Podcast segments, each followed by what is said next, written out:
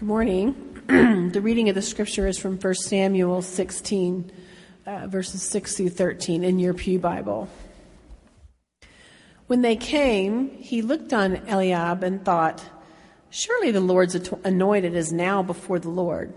But the Lord said to Samuel, Do not look on his appearance or on the height of his stature, because I have rejected him. For the Lord does not see as mortals see. They look on the outward appearance, but the Lord looks on the heart. Then Jesse called Abinadab and made him pass before Samuel. And he said, Neither has the Lord chosen this one. Then Jesse made Shemaiah pass by, and he said, Neither has the Lord chosen this one. Jesse made seven of his sons pass before Samuel. And Samuel said to Jesse,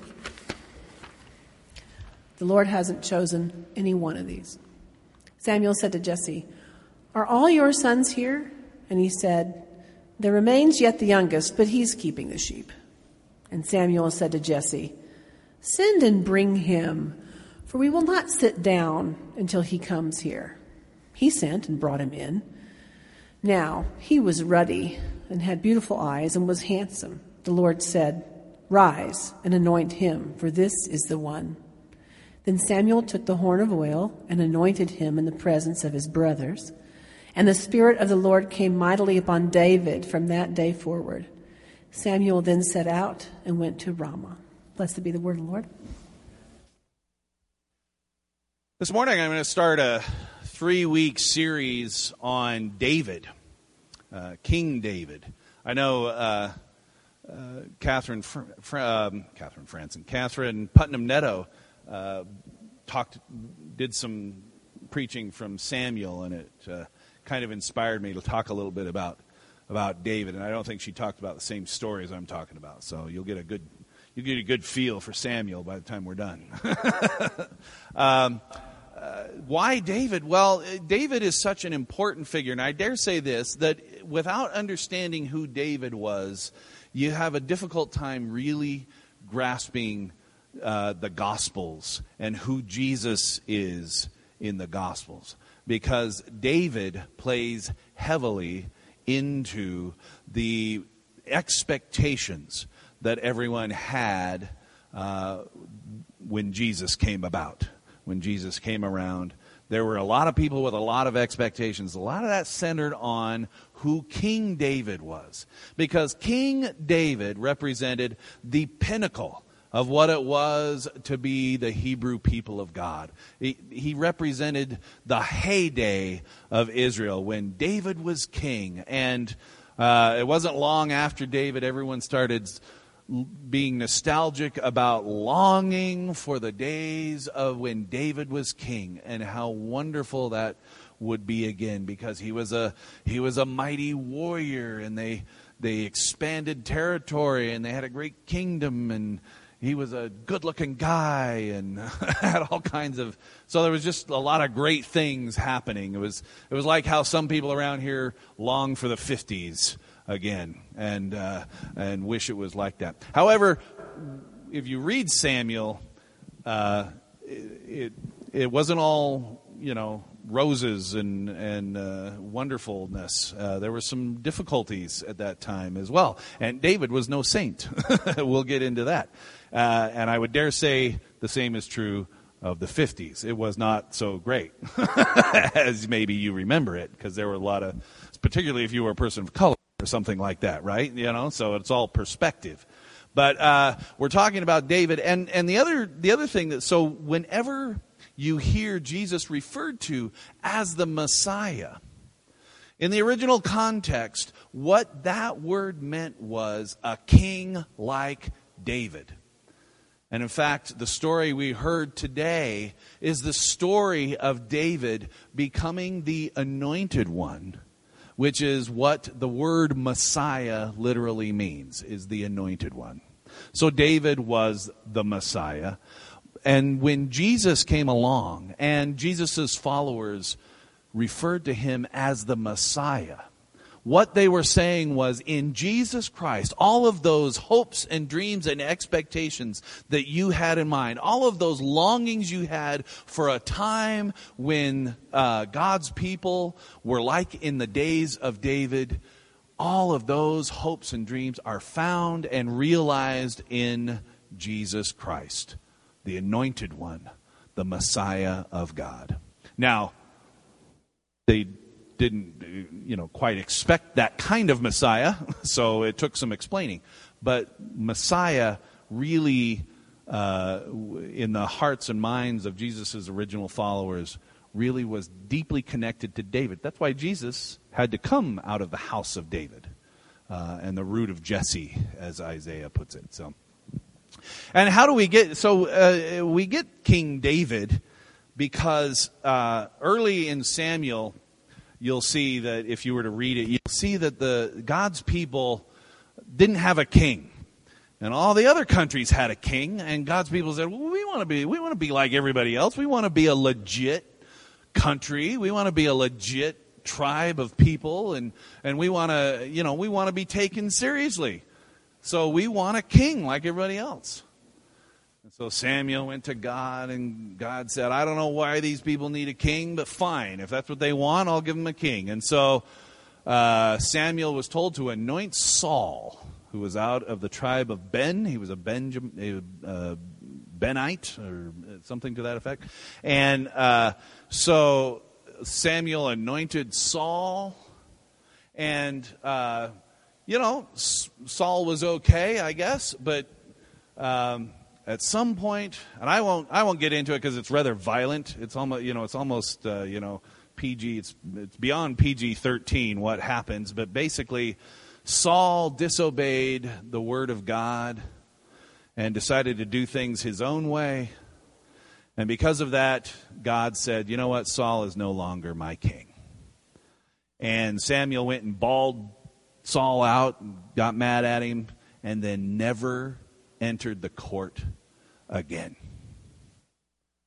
Samuel withdrew and went to Ramah until God called him to go to the house of Jesse in Bethlehem. Go visit Jesse. He has seven sons, and out of those seven sons, I am appointing, I'm anointing a king. And so as the story, that's where we picked up the scripture today. Samuel goes to Jesse's house. He says, Bring me your seven sons. There's, I'm going to anoint one of them king, which I'm sure freaked out Jesse. But uh, here they all come. And from the tallest to the shortest, uh, Samuel stood in front of them. And as they came in, the first one, he thought, Man, look at this guy. He's this. Wow, that's a king if ever I've seen a king. And the Lord said to Samuel, don't, don't look at the outside. I'm not looking at the outside. Don't look at appearance or height or any of those things. For I look at the heart. And this is not the guy. So Samuel went to the next one. Not the guy. Went to the next one. On through seven sons. And he looked at Jesse. He goes, Wait a minute. What's going on here? And he said, Well, I do have one other son, but he's out taking care of the sheep. and we like him doing that. so, so we didn't want to disturb him. He said, Bring that, bring that kid in. Here comes this small boy. I don't know how old, doesn't tell us how old, but we can assume he was small because he had the dirt job of having to watch the sheep, you know. Uh, comes in, look, good looking kid this is the one. And Samuel anoints his head with oil, and the Spirit of God was with Samuel, or with David from that day forward. And it, you can see from this, this is how it reminds me, as I hear this story, of how in the Gospels, uh, the Spirit of God descended on Jesus at his baptism. And the gospel writers, kind of on purpose, want to draw your attention back to the anointing of David to remind you that Jesus is the anointed Messiah of God. And from that day on, David was the secret king of Israel. Secret because everyone knew if Saul found out that Samuel had anointed a new king, Saul would have killed him. But the Lord works in mysterious ways, and David leaves from there to go and be in Saul's court. Why? Because David is a great singer and plays the harp, and Saul couldn't sleep at night because he was he knew that God was mad at him. And it was only when David would sing and play his harp that Saul was able to sleep. So there was the anointed king in the court of Saul in a very precarious situation. And it brings to mind, you know, David is a, a, many of the Psalms are attributed to David. And in particular, Psalm 23 is attributed to David. And it, this whole scene makes me wonder about Psalm 23. The Lord is my shepherd, I shall not want. He maketh me to lie down in green pasture. I can't do it without the King James Version. He leadeth me beside still waters. Uh, he restoreth my soul. He anointeth my head with oil. My cup runneth over. He prepares a table before me in the presence of my enemies. Here he is in the house of Saul, right in front of someone who, if he knew that his head was anointed with oil, would kill him. In fact, there's a scene in Samuel where Saul gets angry and throws a spear at David. So I look at this Psalm 20, and actually, I, I need to credit Pastor Tim and I were talking about this text uh, while I was in Seattle this last week. And it, it, this is, I'm really giving you his insights into Psalm 23 here. So I want to credit Pastor Tim with this wonderful reflection on how Psalm 23 has this, this weird twist of, of trepidation and fear and precarious situation for David in the house of Saul. And yet the Spirit of God was with him.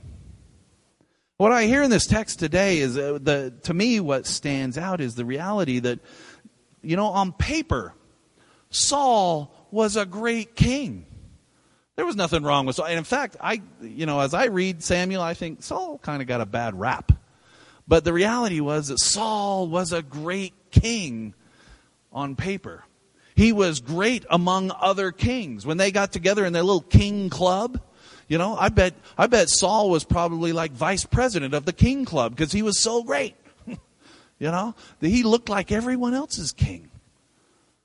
But he was lacking something. His ambitions were not for the ways of God. His ambitions were to be a great king for his own ends, for his own means, and maybe even just for his own people and wanting to have a great kingdom. But Saul did not have a heart for what God wanted for God's people.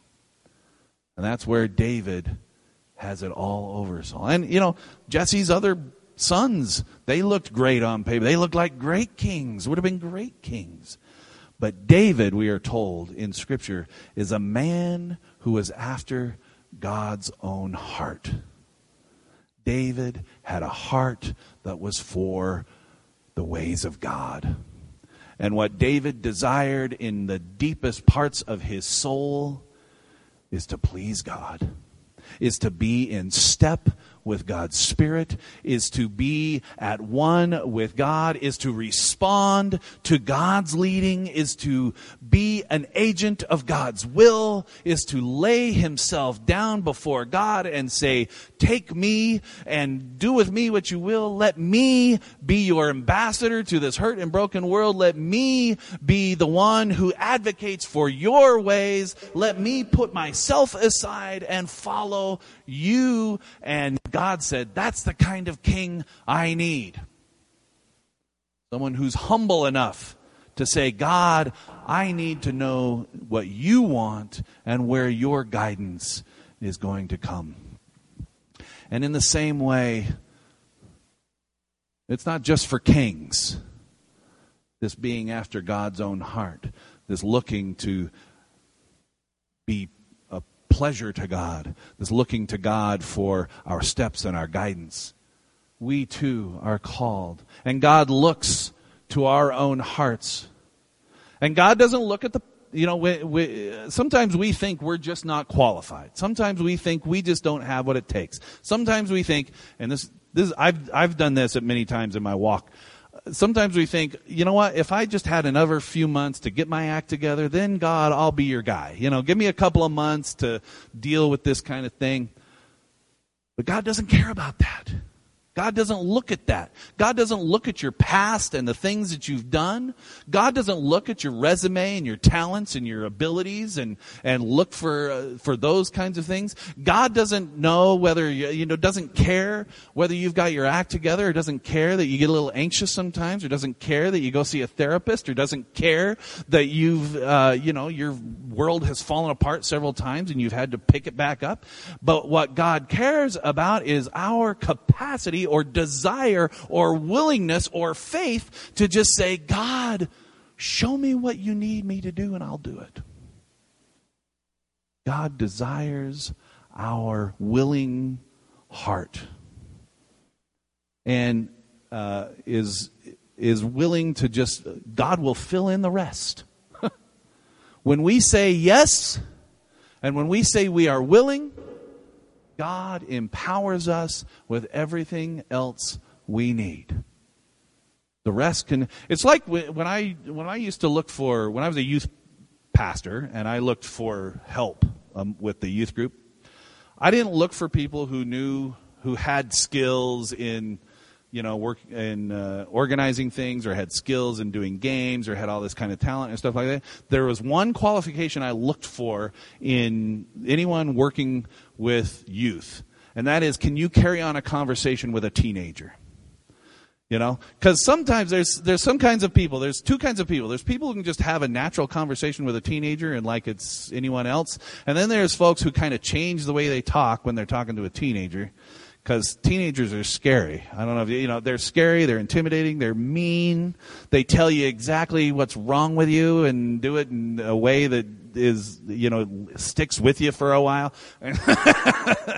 and, you know, they're, they're too honest, right? And so teens are intimidating. But if I find someone who can just have a natural conversation with a, a teenager, I can fill in the rest.